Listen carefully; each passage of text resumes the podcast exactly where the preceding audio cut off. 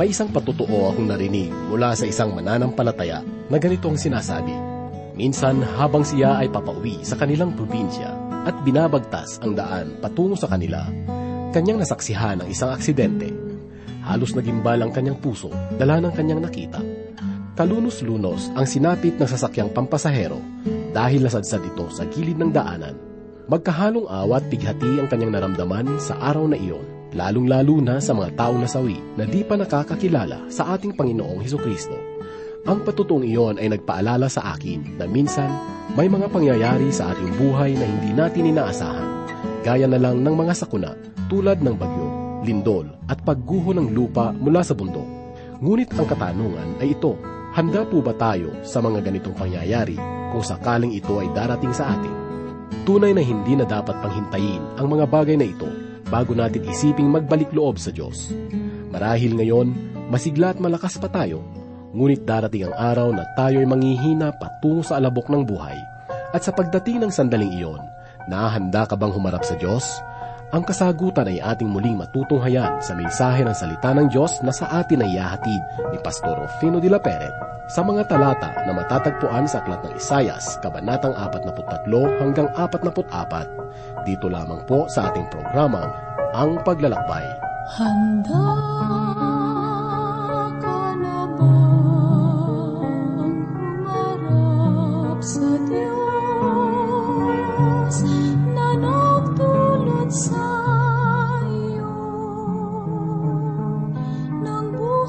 buhay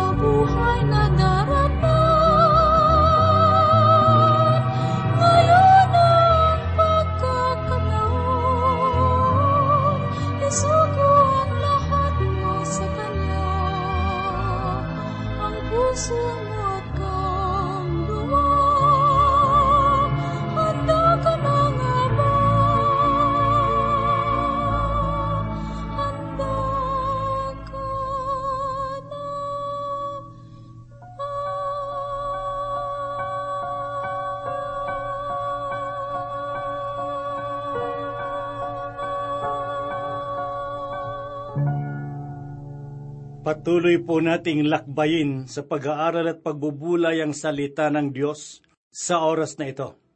Hahanguin po natin ang ating pag-aaral dito sa aklat na sinulat ni Propeta Isayas, kabaratang apat na po at tatlo at apat na po at apat. Muli pong sumasa inyo ang inyong kaibigan at pastor sa Himpapawid, Rufino de la Peret. Makikita po natin sa mga talatang ito ang Diyos ay hindi patapos sa kanyang pakikipagtalastasan sa bansang Israel. Sa pagkakatong ito, ay tela walang pakialam ang Diyos sa kanila. Ngunit sa katotohanan, ang Diyos ay tahimik, ngunit patuloy na nagmamasid sa kanila. Kapag sumapit na ang takdang panahon na muli niyang haharapin ang Israel upang hatulan. Basahin po natin ang unang talata dito sa ikaapat na po at tatlong kabanata ng aklat ni Propeta Isayas na ganito po ang kanyang sinabi. Ngunit ngayoy ganito ang sabi ng Panginoon, Siya na lumalang sa iyo, O Jacob, siya na nag-anyo sa iyo, O Israel.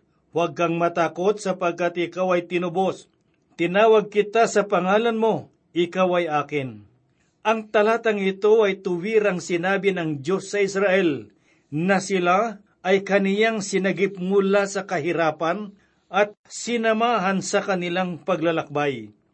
Sinasabi sa talatang ito na ang Panginoon, siya na lumalang sa iyo, O Jacob. Ito ay nagahayag ng pinagmulan ng bansang Israel. Ang ibig pong sabihin ng pangalang Jacob ay mandaraya o manlilinlang.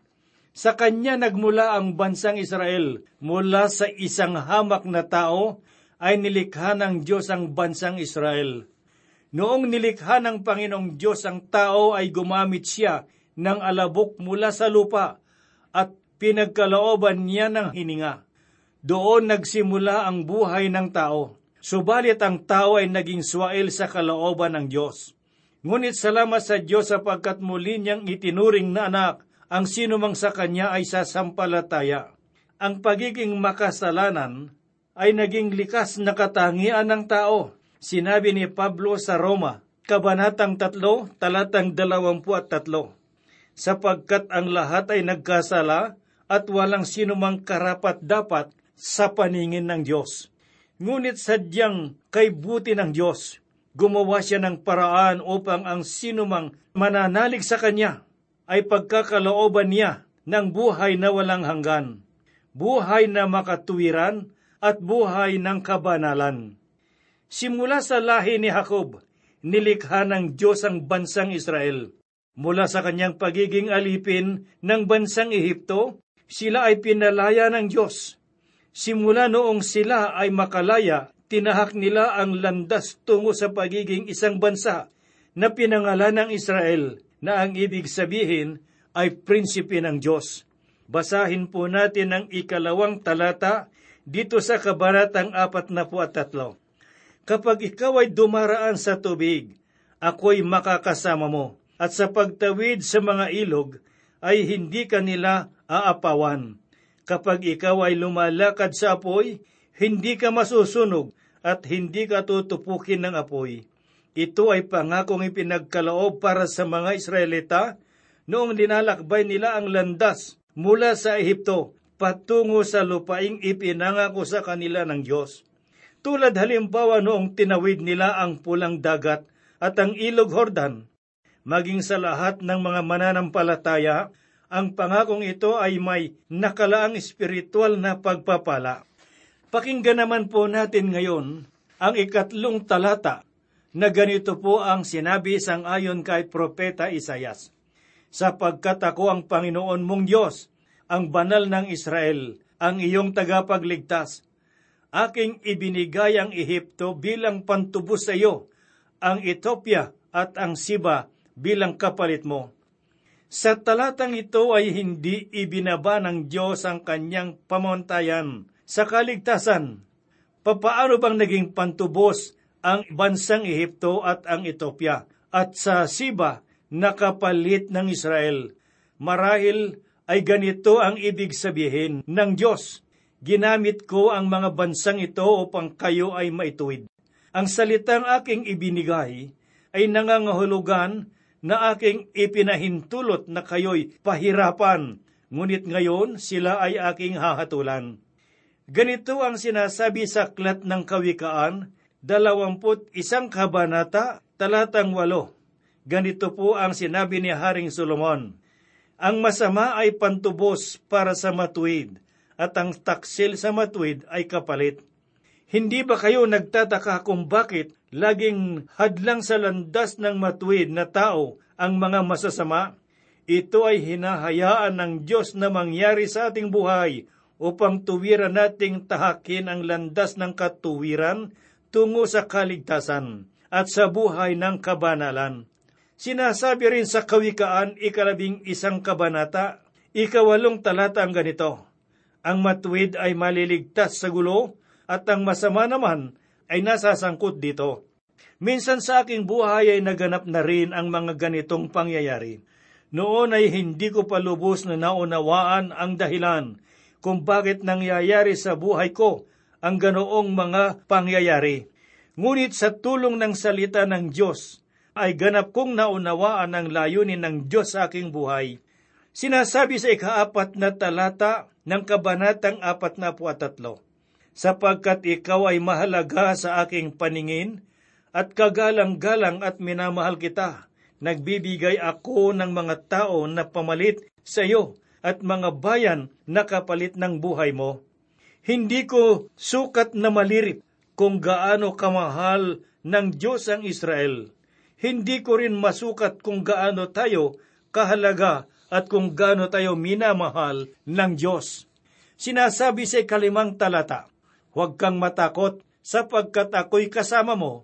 Aking dadalhin ang iyong lahi mula sa silangan at titipunin kita mula sa kanluran. Aking sasabihin sa hilaga, hayaan mo at sa timog, huwag mong pigilan. Dalhin mo rito ang aking mga anak na lalaki na sa malayo nagmula at ang aking mga anak na babae na mula sa mga dulo ng lupa. Sa mga talatang ito ay maliwanag na sinabi ng Panginoong Diyos na muli niyang titipunin ang mga Israelita. Ang pahayag na ito ay ipinahayag din ni Propeta Jeremias. Basahin po natin sa kaniyang aklat, ikatatlumput isang kabanata, ikasampung talata na ganito ang sinabi. Inyong pakinggan ang salita ng Panginoon o mga bansa at inyong ipahayag sa mga pulo sa malayo. Inyong sabihin, ang nagpakalat sa Israel ay siyang magtitipon sa kanya at iingatan siya gaya ng pag-iingat ng pastol sa kanyang kawan. Ang katagang inyong pakinggan ang salita ng Panginoon o mga bansa ay tela nagsasabi sa atin na kayong mga liberal, kayong mga naniniwala sa premillennialismo, amillennialismo at postmillennialismo makinig kayo sa salita ko, sapagkat wala kayong katiyakan kung ako nga ay tapos na sa mga Israelita. Ito ay nagpapahiwatig na kailangan nating pakinggan ang tinig ng Diyos. Ano man ang mangyari sa sanglibutan, ay titipunin pa rin niya ang lahat ng mga Israelita. Ito ay pangako ng Diyos para sa kanila. Basahin po natin ang sinasabi sa ikasampung talata. Kayo'y aking mga saksi, sabi ng Panginoon, at aking lingkod na aking pinili upang inyong malaman at manampalataya kayo sa akin at inyong maunawaan na ako nga walang Diyos na inanyuan na una sa akin o magkakaroon man ng pagkatapos ko. Nais ipahayag ng Diyos sa pamamagitan ng talatang ito na siya ay walang katulad o kapantay siya lamang ang nag-iisang Diyos at wala ng iba. Nasa Kanya ang bukod tangi at kataas-taas ang kalagayan. Sinabi pa niya sa ikalabing isang talata, Ako, ako ang Panginoon, at liban sa akin ay walang tagapagligtas. Ngayon sa ikalabing dalawang talata ay binuksan ng Diyos ang pagtalakay tungkol sa mga Diyos-Diyosan. Basahin po natin ang talatang labing dalawa na ganito po ang sinabi, Ako'y nagpahayag, ako'y nagligtas, at ako'y nagpakilala ng walang ibang Diyos sa gitna ninyo, at kayo ang aking mga saksi, sabi ng Panginoon. Parang sinabi ng Diyos, kung kayo ay mananatiling tapat sa akin, ay mananatili rin ang aking pagpapala sa inyo. Dito sa ikalabing tatlong talata ay sinabi po ng Diyos na walang sinumang makahahadlang sa kanyang mga panukala, sapagkat siya ay Diyos na dakila sa lahat. Basahin po natin ang talatang labing tatlo. Ako ang Diyos at mula sa walang hanggan ay ako nga.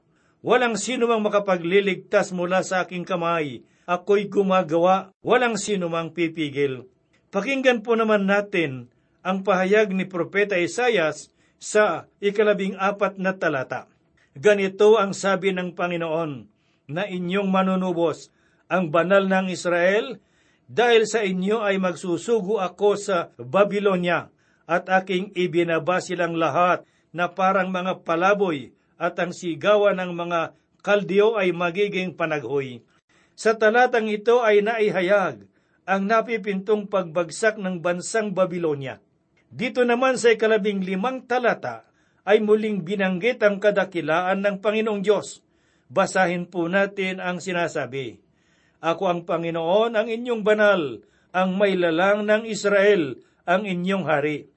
Sa talatang ito ay maliwanag na nangungusap ang Panginoon sa mga Israelita. Ang Panginoon ang tumulong sa kanila upang maging isang bansa. Ang lahat ng mga Hudyo ay kailangang makinig sa mga pahayag na ito. Sinabi ng Diyos na siya ang kanilang hari. Maliban sa katotohanan ito, ay makikita rin natin sa talatang ito ang patunay na pagiging Diyos ng Panginoong Heso Kristo, sapagkat siya ang hari ng mga Hudyo. Noong ang Panginoong Heso Kristo ay naparito sa sanglibutan, ay inihayag niya ang kanyang pagiging hari. Ang kapahayagang ito tungkol sa kanyang sarili ay batid ng Israel. Maging ang pahayag sa Ebanghelyo sang ayon kay Mateo, unang kabanata, ikadalawamput tatlong talata na ganito po ang sinasabi. Naritong magdadalang tao ang isang birhen at manganganak ng isang lalaki, at ang pangalang itatawag nila sa kanya ay Emmanuel, na ang ibig sabihin ay kasama natin ang Diyos. Ang katotohanan ito ay hindi rin lingid sa kaalaman ng mga Israelita. Nakita natin sa talatang ito na inangkin ng Diyos ang Israel na sariling kaniya, sapagkat siya mismo ang lumikha sa kanila. Ngayon sa ikadalawampung talata, ay inihayag rin na maging ang mga mababangis na hayop ay magbibigay lugod sa Diyos. Basahin po natin na ganito ang sinasabi. Pararangalan ako ng mababangis na hayop ng mga asong gubat at ng mga abestros, sapagkat ako'y nagbibigay ng tubig sa ilang at ng mga ilog sa disyerto upang bigyan ng inumin ang pinili kong bayan. Ito ay katunayan na maging ang mga hayop sa gubat ay nakakabatid na may dakilang Diyos na dapat papurihan. Pakinggan po natin ang sinasabi sa ikadalawamput limang talata. Ako, ako nga ang siyang pumapawi ng inyong mga pagsuway, alang-alang sa akin, at hindi ko alalahanin ang iyong mga kasalanan. Ipinapahayag ng Diyos sa pamamagitan ng talatang ito na siya ay handang magpatawad sa kasalanan ng mga Israel. Kung ano ang pamantayang ginamit ng Diyos sa mga Israelita, ay gayon din ang gagamitin para sa atin. Sinasabi naman po sa ikadalawamput pitong talata ang ganito, Ang iyong unang ama ay nagkasala at ang iyong mga tagapagligtas ay nagsisalangsang laban sa akin. Ang sinasabi sa talatang ito ay maliwanag na nakatuon sa katauhan ni Abraham, na itala sa banal na kasulatan ang kanyang mga kamalian at kasalanan. Kung natatandaan po natin noong si Abraham ay nagsinungaling kay Paraon tungkol sa kanyang asawang si Sarah, ito ay isa sa mga kasinungalingang ginawa ni Abraham. Binanggit rin ang salitang tagapagsalita na walang ibang tinutukoy kundi ang mga katulad ni Samson, ni Samuel at ni David. Tunghaya naman po natin ngayon ang sinasabi sa ikadalawamput walong talata ng kabanhatang apat na po at tatlo dito sa aklat sang ayon kay Propeta Isayas. Kaya't aking durungisan ang mga pinuno ng sanktuaryo at dadalhin ko ang Hakob sa pagkawasak at ang Israel sa pagkutya. Ngayon ay tunghaya naman po natin ang mga sinasabi ni Propeta Isayas dito sa ikaapat na po at apat na kabanata. Ipinagpatuloy pa rin sa kabanatang ito ang mga pahayag sa ikaapat na tatlong kabanata. Sinansala ng Diyos ang kanilang pagsamba sa mga Diyos-Diyosan. Ang mga Diyos-Diyosang ito ang naging dahilan ng kanilang pagtalikod sa Diyos. Ngayon ay hindi lamang ang mga inukit na bato o kahoy ang maituturing na Diyos-Diyosan. Anumang mga bagay na mas binibigyan natin ng pagpapahalaga maliban sa Diyos ay maituturing na Diyos-Diyosan. Basahin po natin ang ikatlong talata dito sa ikaapat na apat na kabanata na ganito po ang sinasabi. Sapagkat bubuhusan ko ng tubig ang uhaw na lupa at ang mga bukal ang tuyong lupa. Aking ibubuhos ang aking espiritu sa lahi mo at aking pagpapala sa mga anak mo. Ako'y naniniwala na ang talatang ito ay pagpapahayag tungkol sa pagbaba ng banal na espiritu. Ipinahayag din ito ni Propeta Joel sa kaniyang aklat sa ikalawang kabanata, ikadalawamput walo hanggang ikadalawamput dalawang talata. Kung babasahin po natin ng maigi ang mga talatang ito, ay malalaman natin na hindi ayon sa sinasabi ng ilan na ito raw ay naganap na noong panahon ng Pentecostes. Noong bumaba sa mga unang alagad ng Panginoong Heso Kristo ang banal na Espiritu, ay nagwika si Apostol Pedro sa mga taong naroon at sa kanyang ginawa ay may dalawang bagay tayong makikita.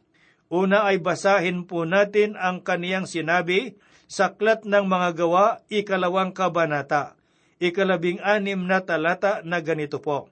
Ngunit ito ay yaong ipinahayag sa pamamagitan ni Propeta Joel. Hindi sinabi ni Apostol Pedro na ito na ang katuparan ng pahayag ni Propeta Joel. At ang mga taong naroon sa Jerusalem ay nilait ang kanilang ginagawa sapagkat sila ay nagsalita sa iba't ibang wika ng mga naroroon. Inakala ng mga tao na sila ay lasing sa alak sa halip na puspos ng banal na espiritu. Kaya ipinaliwanag ni Apostol Pedro ang nagaganap sa mga mananampalatayang naroon. Sinabi niya, huwag ninyong pagtakhan ng ganitong kaganapan sapagkat katulad din ito ang magaganap sa mga huling araw. Ngayon, papaano natin nalaman na ang nangyari sa Pentecostes ay hindi pa katuparan sa ipinahayag ni Propeta Joel? May ilang kasagutan sa katanungang ito. Una, binanggit ni Propeta Joel sa kaniyang pahayag, At ako'y magbibigay ng mga tanda sa langit at sa lupa, dugo, apoy at mga haliging usok. Ang araw ay magiging kadiliman at ang mga buwan ay magiging dugo bago dumating ang dakila at kakilakilabot na araw ng Panginoon. Ang mga palatandaang ito ay hindi naganap noong panahon ng Pentecostes. Pangalawa, isinasaad sa aklat ng mga gawa na hindi lahat ng tao ay napuspos ng banal na espiritu. At ang inihayag ni Propeta Joel ay ganito, Ibubuhos ko ang aking espiritu sa lahat ng laman. Ngunit sa aklat ng mga gawa ay meron lamang isang daan at dalawampung mananampalataya ang napuspos ng banal na espiritu. Noong panahon ng Pentecostes ay merong higit kumulang na isang milyong katao ang naroroon sa Jerusalem dahil sa mga katotohanan ito. Hindi maaring maitugma ang nangyari sa Jerusalem noong panahon ng Pentecostes sa inihayag ni Propeta Joel na magaganap sa mga huling araw. Sa ganitong pananaw, ako ay naniniwala na ang dakilang araw ng Panginoon ay mangyayari pa lamang sa hinaharap. Ngayon ay tunghaya naman po natin ang sinabi sa kasampung talata tungkol sa pagsamba sa mga Diyos-Diyosan na ayon kay Apostol Pablo ay mga bagay na hungkag o walang kabuluhan. Ang mga Diyos-Diyosan ay walang pakiramdam, di tulad ng mga buhay na nilalang. Basahin po natin ang ikasampung talata ng kabanatang apat na po at apat. Sino ang nag-anyo sa isang Diyos o naghulma ng larawang inanyuan na di pakikinabangan sa anuman? Sa talatang ito ay itinatanong ni Propeta Isayas, Bakit ninyo pinagkakaabalahanan ang paggawa ng mga Diyos-Diyosan na walang kabuluhan? Ang tao ay walang karapatan na gumawa ng Diyos, sapagkat ang buhay na Diyos ang gumawa ng tao. Ang ikalabindalawang talata ay inihayag kung papaano ginawa ang mga Diyos-Diyosan. Basahin po natin ang talatang ito. Ang panday na may kagamitang bakal ay gumagawa nito sa mga baga at sa pamamagitan ng mga pamukpok, siya'y humuhugi sa pamamagitan ng malakas na bisig. Siya'y nagugutom at ang kanyang lakas ay nawawala. Siya'y hindi umiinom ng tubig at ng hihina. Iba't ibang bagay ang ginagamit upang makagawa ng mga imahin. Ang mga bagay na ginagamit ay mahalaga at kapakipakinabang. Ngunit ang kanilang mga ginagawa ay mga bagay na walang mabuting maidudulot sa buhay ng tao. Ang katotohanan ito ang nais na ipahayag ng Diyos sa mga taong sumasamba sa mga Diyos-Diyosan. Sinasabi pa sa ikalabing limang talata, pagkatapos iyon ay magiging panggatong para sa tao. Kumukuha siya ng bahagi nito upang ipagpainit sa sarili. Siya nagsisindi ng apoy at nagluluto ng tinapay. Gumagawa rin siya ng Diyos at sasambahin niyon. Ginagawa niya itong larawang inanyuan at lumuluhod sa harapan niyon. Kaibigang nakikinig, ngayon ay marami ang nagugumon sa ganitong gawain. Inilalayo ng mga bagay na ito ang tao sa kanyang kaugnayan sa isang tunay at buhay na Diyos. Anumang Diyos-Diyosan ay walang kabuluhan at halaga sa buhay ng tao. Sa mga Diyos-Diyosan ay walang kagalakan at kapayapaan at higit sa lahat, sila ay hindi magkakamit ng kaligtasan at hindi rin makapagpapatawad ang mga Diyos-Diyosang ito ng ating mga kasalanan. Kaibigan, hayaan mong pagharian ka ng tunay at buhay na Diyos.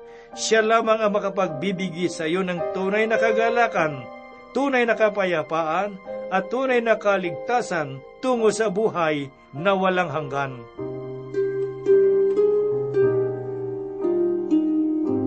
Tayo po ay manalangin. Salamat po, Panginoong Diyos, sapagkat Ikaw ang Diyos naming buhay. Ikaw ang Diyos naming makapangyarihan. Ang pag-ibig mo'y hindi kumukupas. Dalangin po namin, Ama, sa oras nito, ang mga kapatid at mga kaibigan na nakikinig ng iyong mga salita. Saan man sila naroroon at anuman ang kanilang ginagawa, anuman ang kanilang kalagayan at anuman ang kanilang mga pangangailangan. Sa iyong pangalan, Panginoong Diyos, ay itinataas ko po ang bawat isa sa kanila upang sa gayon po, Panginoon, ay matugunan ang kanilang mga pangangailangan sa spiritual man o sa pisikal o mga material na pangangailangan. Dalangin po namin, Ama, ang pagpapatuloy ng mga pagpapala sa buhay ng bawat isa. Kami po yung umaasa at nananalig. Natutugunin mo kami sang ayon sa iyong kalooban sapagkat ang lahat po'y hinihiling namin sa iyong banal na pangalan. Amen. Kailan pa'y